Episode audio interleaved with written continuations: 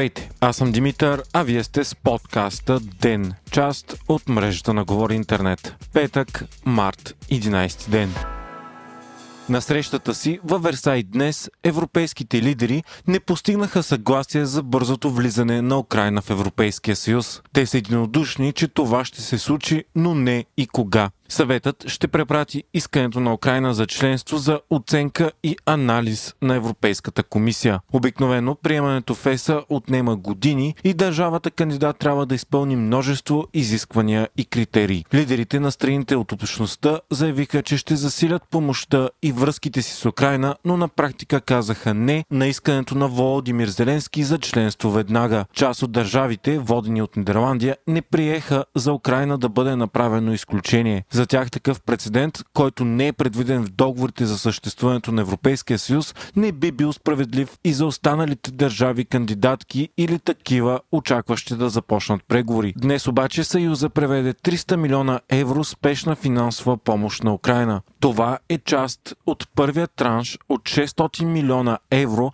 от новата спешно макрофинансова помощ за Украина от общо 1,2 милиарда евро. В същото време украинската економика затъва заради войната и от економическото министерство на страната обявиха, че загубите са в размер на 119 милиарда долара за две седмици война. 75% от предприятията, засегнатите от войната райони в момента не работят, а повечето металурги са спрели пещите си. Международният валутен фонд пък обяви, че ще намали прогнозата за растеж на световната економика заради войната в Украина. Фонда заяви, че безпредседентните санкции, наложени на Русия, са довели до рязко свиване на економиката и страната е изправена пред дълбока рецесия. Днес пък главната прокуратура на Русия поиска компанията, собственик на Фейсбук, Мета, да бъде обявена за екстремистка организация. Това става след като Reuters съобщи, че от днес Мета временно премахва забраната в социалните си мрежи за жителите на редица страни да публикуват информация, съдържаща призиви за насилие срещу руски граждани.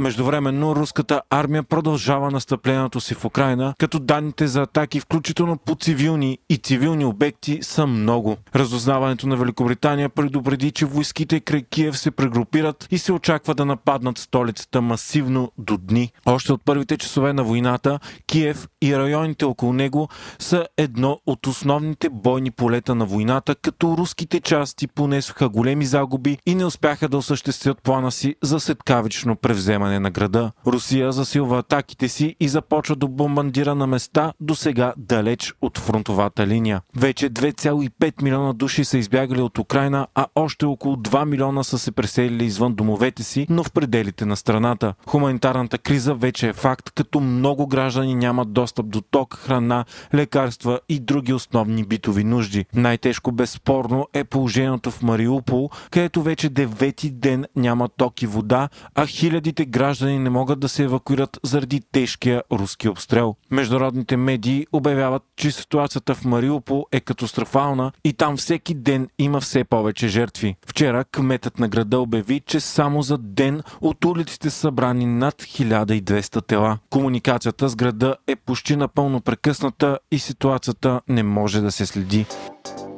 Днес бяха прекъснати ядрените преговори с Иран. Страните бяха постигнали сериозен напредък, но Русия саботира преговорите заради искането търговията и с Иран да не бъде засегната от западните санкции. След седмични денонощни преговори в Виена се засилват опасенията, че връщането на ядреното споразумение с Иран от 2015 година няма да се случи. През 2018 САЩ напуснаха сделката и наложиха още санкции на Иран, а след това държавата значително разшири ядрената ежедневната си програма.